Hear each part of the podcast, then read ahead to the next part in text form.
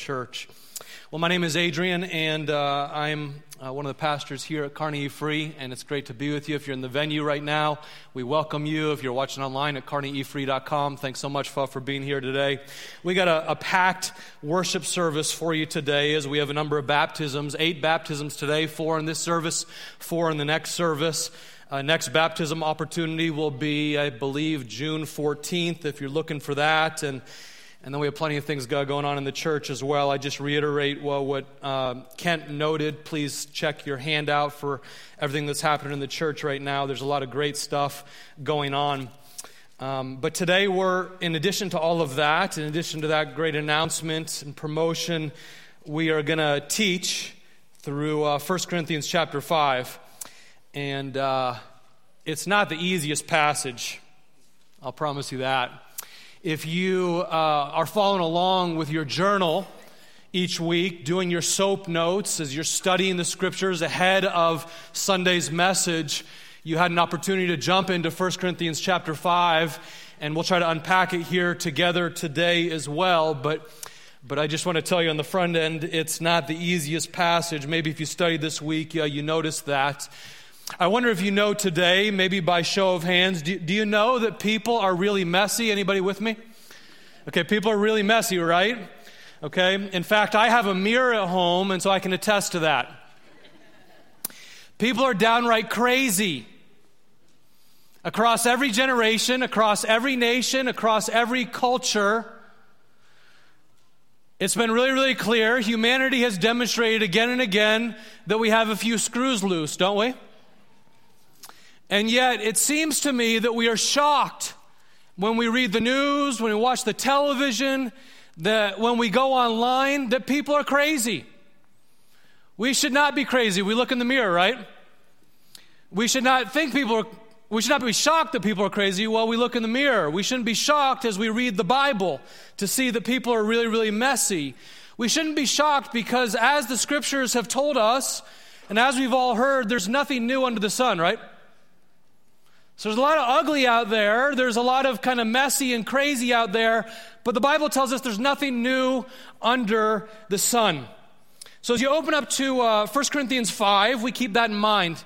The first four chapters of 1 Corinthians, as we've navigated the past seven or eight weeks, has been about the reality of like pride and power plays in the Corinthian church that resulted in this divisiveness in the Corinthian church. These next two chapters, chapters 5 and 6, kind of turn a page, and it's not so much about the divisiveness inside the church. Now, what it is, instead of the church pursuing unity, instead of that, now Paul has to talk about the fact that in the church, there's just this wicked amount of brokenness and craziness that he cannot believe. He's going to address these moral failures in the church. And we'll be addressing them for the next three Sundays in chapters 5 and 6. Remember, this is a broken church that Paul is writing to, but it's still a broken church that can become a beautiful church. Amen? Okay, that's true for us and for every other church as well. Whatever areas of fracture we might have, God can heal. And that's true for every human soul. That whatever area of fracture you might have in your soul, whatever ugliness or messiness is in you, God can, God can heal. God can come in and He can bring healing, He can bring beauty out of the brokenness, and that's a huge part of the theme that we see all across 1 Corinthians. With that, let's read the first eight verses of 1 Corinthians 5, and then a little bit later in the service, we'll finish out the chapter. Verse 1 It is actually reported that there is sexual immorality among you, and of a kind that not even pagans tolerate. A man is sleeping with his father's wife, and you're proud. Shouldn't you rather have gone into mourning and have put out of your fellowship the man who has been doing this? For my part, even though I am not physically present, I am with you in spirit, as one who is present with you in this way. I have already passed judgment in the name of our Lord Jesus on the one who has been doing this. So, when you are assembled, and I am with you in spirit, and the power of our Lord Jesus is present, hand this man over to Satan for the destruction of the flesh, so that his spirit may be saved on the day of the Lord. Your boasting is not good. Don't you know that a little yeast, he's going to give an illustration here, says, Don't you know the little yeast leavens the whole batch of dough? Get rid of that old yeast so that you may be a new unleavened batch as you really are because you're really in Christ. For Christ, our Passover lamb, has been sacrificed. Therefore, let us keep the festival not with the old bread, leavened with malice and wickedness, but with the unleavened bread of sincerity and truth. Would you pray with me? Father, this is a, a serious passage and I do not take it lightly. And I come before you right now just in humility and even with a bit of trembling, asking you, Father, to lead us. Lord, would you give us open minds to what your scripture says? Your word is authoritative over our lives. And so we ask, God, that you give us open minds that we would be led by your scriptures today. Father, would you please help us to remove distractions from our minds at this moment and be open to what your word says. May the words of my mouth and the meditations of our hearts be acceptable in your sight, O God, our rock and our redeemer. Amen. So, like, if you're a newcomer to church this morning, please come back next Sunday, okay? please come back. I want you to know that um, you know, this is kind of a passage that is really aimed at people who have been around the church for a long time. So if you're new here, I, I want you to know most of our, our messages are aimed at everyone.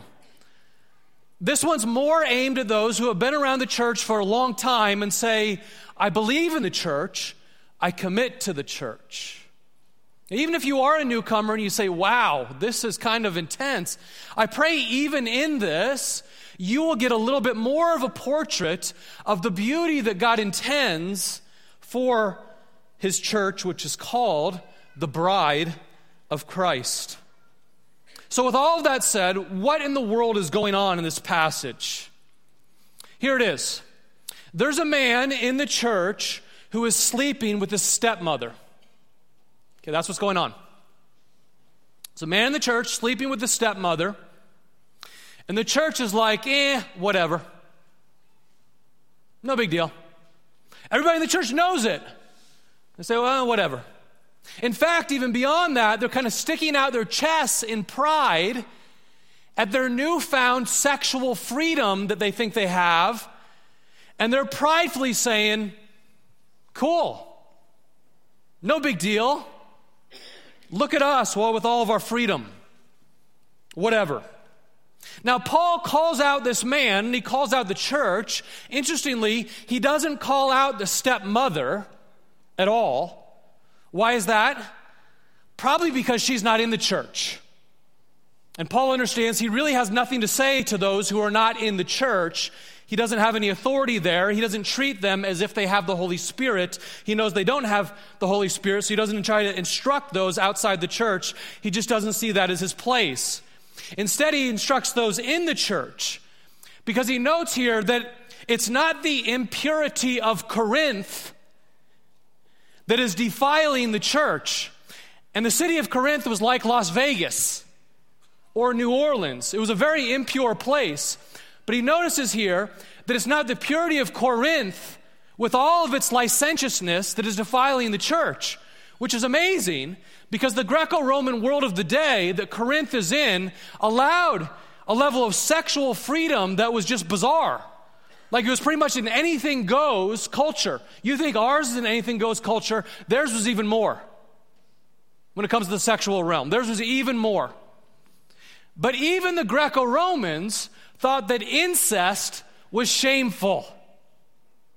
And so Paul's saying here, you're allowing something in the church that even the pagans think is shameful, and you're sticking out your chests about it.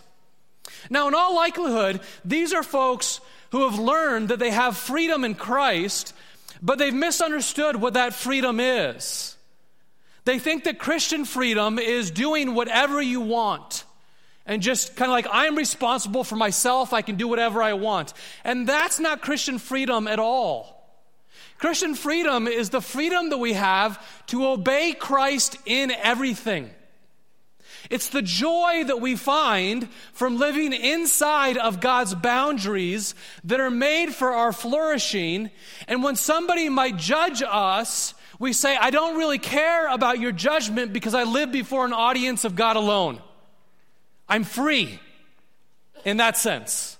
Okay? It's not a freedom to go out and do whatever you want. Obviously, if you just go out and you do whatever you want, you won't be free very long. You'll start to be enslaved by all that activity, won't you? And we know people who fall into that all the time. It's not that. Paul even says here in Galatians chapter 5, 13, you, my brothers and sisters, were called to be free. You're called to be free, but listen to the caveat. Do not use your freedom to indulge the sinful nature. It's not that kind of freedom.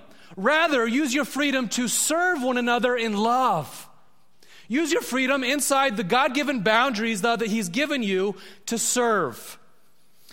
Now, Paul's response to this newfound sexual freedom that the church in Corinth is holding on to is found right here in verse 5. And we're going to jam here on verse 5 uh, for a few moments. If you have your Bible, I would encourage you to underline a few of the phrases in this. Here's the first one. Here's Paul's response. He says, Hand this man over to Satan. I've underlined in my Bible, for the destruction of his flesh. I would highlight that in your Bible right now. Hand this man over to Satan for the destruction of his flesh so that his spirit may be saved on the day of the Lord. Now, again, this feels kind of extreme, doesn't it? It feels kind of intense. But what Paul is doing is he's pleading listen, listen, the purity of the church, the holiness of God's people is a big deal. So if someone is acting wickedly in the church in such a way that makes the church look like a cesspool, then you better take out a mop. That's what he's saying. This man wants to live inside the kingdom of this world. And remember in the fall, we talked all about this the kingdom of God and the kingdoms of this world. And you either can live in the kingdom of God or you can live in the kingdoms of this world, but you cannot straddle both right? You can't straddle both. And this man wants duplicity. He wants to live inside the kingdom of God and also live inside the kingdom of the world at the same time. And Paul just says, You can't have that. And so he says, Because he wants to live inside the kingdoms of this world, which do indeed have a leader named Satan, then hand this man over. Give him to the kingdoms of this world that are led by Satan, and he can have what he wants. In essence, what he's calling the church to do is to discipline one of its members. And this is one of the hardest things that God gives the church to do, leaders of the church to do, is to discipline when people are perpetually living outside of the, the bounds of Scripture. Now, why would he call the church to discipline of this man? The first reason is this because the church is the bride of Christ. The church is the bride of Christ, and God wants purity, He wants holiness, He wants modesty for His bride. Amen? Okay, that was very tepid. I'm going to say it again. What God wants from His bride is what any man would desire from his bride.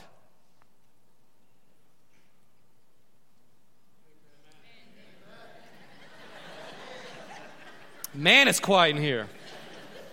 Okay, that's the first reason. The second reason he says, hand him over, is so that his soul would be saved for the purpose of winning him to Christ. Look again at verse 5.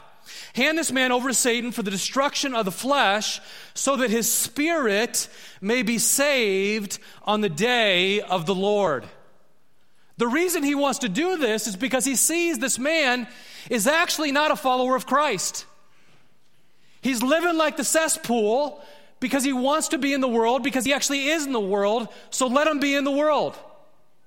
So that his soul may be saved, such that he would be jealous for the church. He would miss the church. He would want the church once again. He would long for his loving community, which he loses on, and he'd say, I will repent and I will turn back. Paul is so concerned with this man's soul that he's willing to do what is very unpopular. And friends, the goal of all church discipline is always restoration. You might want to write that down. The goal of any church discipline is always the goal of restoration. It's never done as a power play, it's never done with pride, it's done with weeping and humility and fear and trembling. But Paul says, I'm willing to do this because I want to see this man saved. And I'm willing to invoke your ire, Corinthians. I mean, like, think about it. Paul understands that he's going to gain the wrath of some people in the church that he loves. Some of his pals are going to say, I know that man that you're calling out. And they're not going to be very pleased with him. But Paul cares more about this man's soul and about the holiness of the church than he cares about his approval ratings. And as a result, he's willing, Dr. Paul is willing to give this man some shock therapy in the hopes of restoring him to health. Verse 9 goes on, and it says, I wrote to you in my letter not to associate with sexually immoral people. Okay, so just an aside here, he already wrote to them. And just as you're a Bible scholar, we're all Bible scholars together. God invites us to that. Thank you, God. We all be, get to be students of the Bible together. We're, we're, studying before we come to church on Sunday morning. So, what, does that mean? I wrote to you my previous letter. It means there's another letter. Paul's already had correspondence with his church in Corinth. That letter's been lost to history. This is now the second time that Paul writes to the Corinthians. So this would be called Second Corinthians, really. And then Second Corinthians would be called Third Corinthians, but let's not get lost on that. Okay, I wrote to you in the, my previous letter not to associate with the sexually immoral people. He says, not at all, meaning the people of this world who are immoral, or the greedy and swindlers or idolaters. In that case, you would have to leave this world. But now I am writing to you that you must not associate with anyone who claims to be a brother or sister, but is sexually immoral or greedy, an idolater or slanderer, a drunkard or a swindler. Do not even eat with such people. What business is it of mine to judge those outside the church? Are you not to judge those inside the church? God will judge those outside. Expel the wicked, the wicked person from among you. Now, again, the, the big idea of the first section that I read is the goal of church discipline is always restoration. That's the big idea of the first section. The big idea of the second section, though, that I just read is out of that discipline, here's what we do. Okay, you discipline the church, not the world. Say that out loud with me. You see it up on the screen. Discipline the church, not the world. Here's Paul's instruction for us we would discipline the church, but not the world. We don't come to the world with a sense of judgment. We don't come to the world expecting that non Christians would act like Christians. We don't expect that of the world, do we? Why don't we expect that of the world? Because they don't have the Holy Spirit. Okay? They're not yet saved by Jesus Christ. And so we can't expect them to live as Jesus Christ well would call us to live. And so instead, our posture toward the world is more one of grace. Remember, uh, Romans chapter 2, verse 4 says it's the kindness of God that leads us to repentance. And so our posture toward the world is God so loved the world that he gave, so also our kindness toward others might perhaps over time win others toward Christ. That's our posture. It's one of grace and of love toward our unbelieving neighbors and families, just as Jesus gave them. I pray that you have faith today to hear Paul's words. Look again at verse 9. He says, Stay away from sexually immoral people. And then he doesn't stop there. If you look down at verse 11, he says, Do not associate with someone who calls themselves a brother or sister who claims to be Christians, but they continuously choose things like greed and idolatry and slander and drunkenness and thievery. Do you see all that? He says, stay away from those folks who call themselves brothers and sisters, but, but do those things. But notice in the middle of that, verse 10, he says, I'm not at all meaning the people of this world. I'm not meaning the people of this world. If you stayed away from them, you'd have no influence on them. Indeed, it would be like the exact opposite of the great commandment to love your neighbor as yourself. It would be the exact opposite of the Great Commission to go into the world and tell people about the love of Christ, right? So he says, In no way am I telling you to stay away from them. You have to go near to them to some degree if you're going to have any kind of influence whatsoever. Does that make sense? This is the very thing that Jesus got into trouble for, isn't it? So, like, Jesus got in trouble because he, was, he would regularly criticize insiders. There were people in the synagogue, the leaders of the synagogue were people called Pharisees, and then there these other religious leaders called Sadducees, and he regularly criticized them for their actions and for their attitudes. And the reason he criticized them is because they should have known better. They're inside the family of faith. And inside the family of faith, they were still acting in a way that demonstrated they really didn't know God. And so he criticizes them, insiders. But what does he do toward outsiders? Why did Jesus get in so much trouble? Anybody? He hung out with them.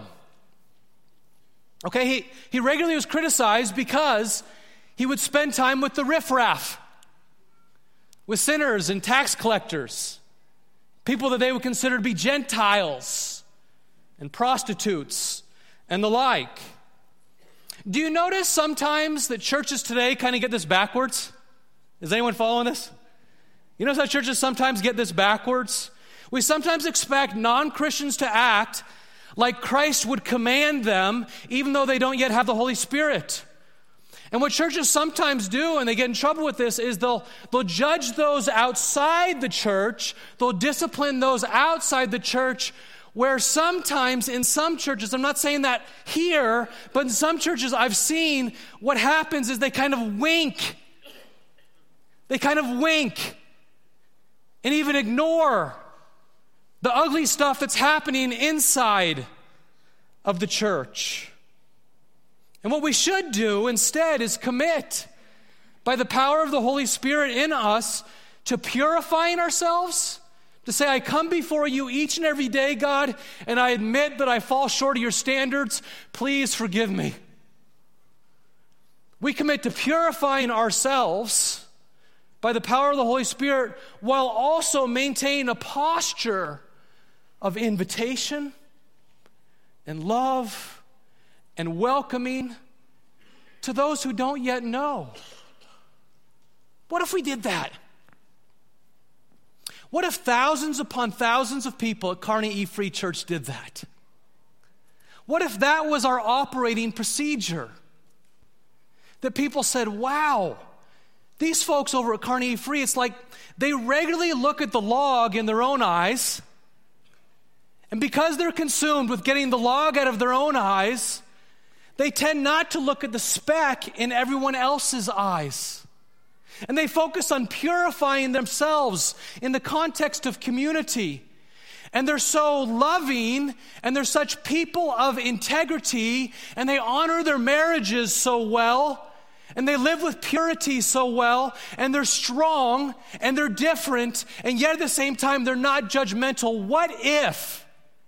If thousands of people at Kearney E Free were known for that, friends, we would be known as the most self effacing, loving, non judgmental, welcoming people on the planet. And God would be praised. And many, many people would say, Ooh, I want so bad. That kind of integrity and strength and holiness and love that they got. Now, the only way that can happen, the only way that can happen is out of verse 12.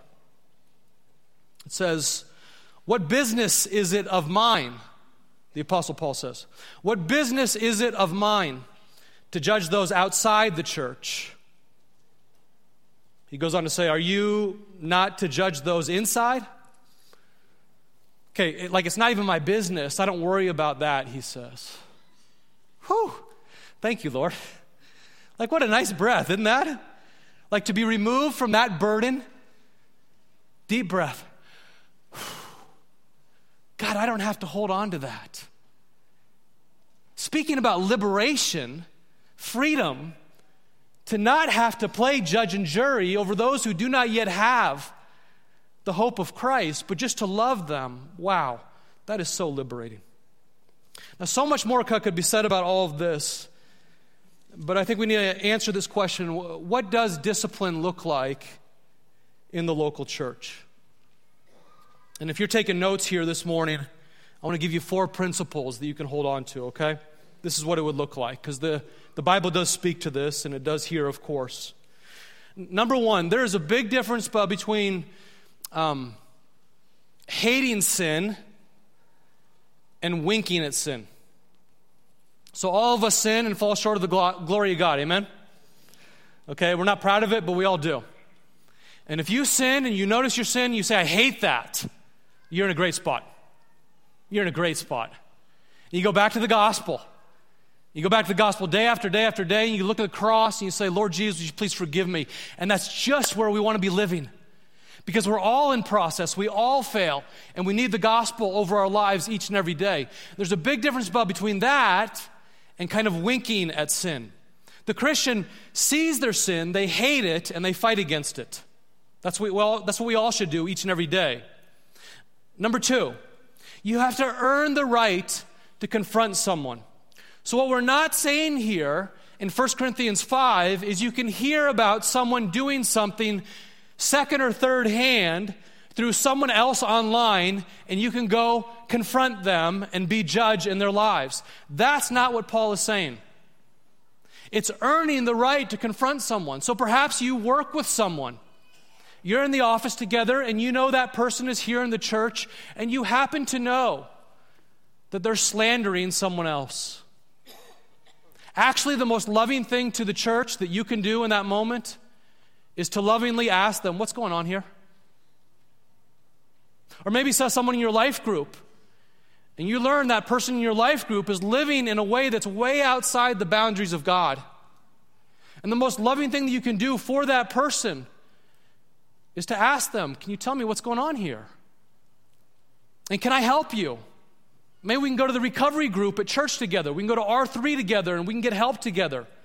Or I have this area of my life that I know is an area of weakness. Would you pray for me and I'll pray for you in this area and let's go after it together? Okay, so, so it's, like, it's like a next of kin relationship anytime there's a confrontation. Now, sadly, sometimes people respond to that confrontation with stubborn pride, don't they? And when they do, there's a next step. And number three is you would tell the church leaders. And in accordance with Matthew chapter 18, then the church leaders who are responsible for the purity of the bride of Christ would go to that brother or sister and say, Hey, we've been told this by a couple witnesses. Is this true? And if it's true, like, would you please leave this so that you could love your church. Because the simple fact is, you can't straddle the two. You can't have the kingdom of God and the kingdoms of this world at the same time. And so, would you be willing to leave this and return to the church? And anytime church leaders do that, it's always with humility, it's always with trembling, but before the holiness of God. And it's always saying something like this You can either have God and the church, or you can have the ways of the world. But you cannot have both of these, it will be one or the other. And the reason that we would do that here is because we're committed to the Bible. Now, many churches won't do this. Many churches just ignore this. But the reason we do this is because we're committed to the Bible. And we're committed to the purity of God's church. And because we want people who are egregiously falling outside of the will of God to come back into the will of God. Amen? Amen? That's why we would do these kinds of things. And occasionally, every once in a while, we don't have to do this often in this church. I'm so grateful for that. But occasionally, when we do, someone will say, No, no thanks. I'll do it my way. Like, who do you think you are? I'll continue with my slander. I'll continue insulting people on Facebook, and there's nothing you can do about it. To which we'd say, okay, if you're going to continue with that, we're going to ask you to leave. We're going to ask you to leave because you're giving the church a black eye. And we would invite you to come back. But first, you have to refuse this. And that's something that's done with weeping when that happens. And always, that the goal of church discipline is restoration. And if someone turns, we would welcome them back. Now, in this particular case, you have incest. If someone was to be welcomed back with that, there would need to be a process of restoration, wouldn't there? And there would need to be certain boundaries where they could serve and places where they couldn't serve, and all of that. But all of this that I just said, I know that's very, very counterintuitive to the culture that we're in today because we're in a non accountability culture, right? We're in a culture that just kind of runs away from accountability. And I would say this is the very reason why church membership is so important. It serves as a, a boundary for us. It serves as a fence for us that when we're members of the church, we have an extra step, an extra measure of accountability in our lives that helps remind us this is what's expected of the people of God and I will be held to account. And friends, all of us need accountability. I do too. Now, the way we do it at this church is nobody's looking over people's shoulders. We always want folks to, to succeed. And the goal of any discipline is always restoration. But we recognize all of us need fences inside of which, well, we can thrive. Now, let me give you the postscript of all of this as I close out this message. You can turn over to Second Corinthians if you'd like, or you can see this passage up on the screen. Second Corinthians chapter 2. This is like how it all went down. Paul gives all this instruction to the church in Corinth, and guess what? They listen to him. They do what he says. And here's what happens next. Chapter 2 of Second Corinthians, verse 5, it says, If anyone has caused grief, he has not so much grieved me as he has grieved all of you to some extent, not to put it too severely. The punishment inflicted on him by the majority is sufficient. Now, instead, you ought to forgive and comfort him so that he will not be overwhelmed by excessive sorrow. I urge you, therefore, to reaffirm your love for him. Okay, so in all likelihood, what is happening here is that same man who was disciplined back in 1 Corinthians chapter 5 has indeed repented and he's returned to the church. The man said, I want the church. I can't lose this beautiful community that I'm in. And he's been restored. So it worked. The goal of repentance was restoration. The goal of discipline was restoration. And he's restored into the church. And so Paul says, Welcome him. Bring him back in in love. Show him your love. Don't, don't hold your hand at him. Bring him back in. And friends, when that happens, once again, let me just tell you wow, how different that is than anything you see in the world, right? All of this is so countercultural, I know. But, friends, well, when the church does this, when the church lives into this, it's saying, I believe in the holiness of the bride of Christ. And I'm willing to follow the Bible even when it's hard. And I love people. I love people so much that I'm willing to do what is hard. And I leave all judgment of those outside of the church to, to God. Mine is to discipline the church, not the world. Mine is the posture of grace and always a posture of love toward anyone wanting people to, to be restored. Man, that is strong. That is holy. That is loving. That is forgiving. And when the body of Christ does that, in the midst of this messy world, the body of Christ begins to look really beautiful. Let's ask the Lord's help. Father, uh, I, for one, am so grateful that you, you have high standards for us. It's been said a lot that you receive us right as we are, but you expect us not to stay right where we are. You expect us to keep growing with you. And you expect us to reflect the beauty of Christ. And so, Father, would you please help us in this? We confess that we need the strength of the body of Christ together.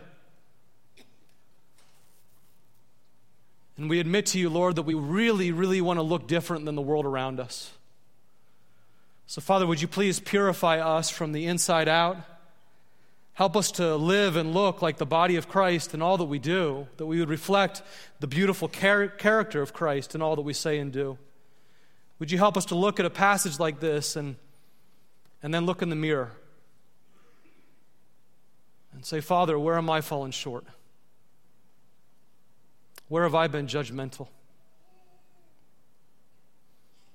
Where am I missing your standards sexually? with my mouth and the way I speak of others? Where am I missing your standards? And Father, we would just give that to you. We would ask for your forgiveness. And we would receive your forgiveness through the blood of our Lord Jesus Christ, in whose name we pray. Amen.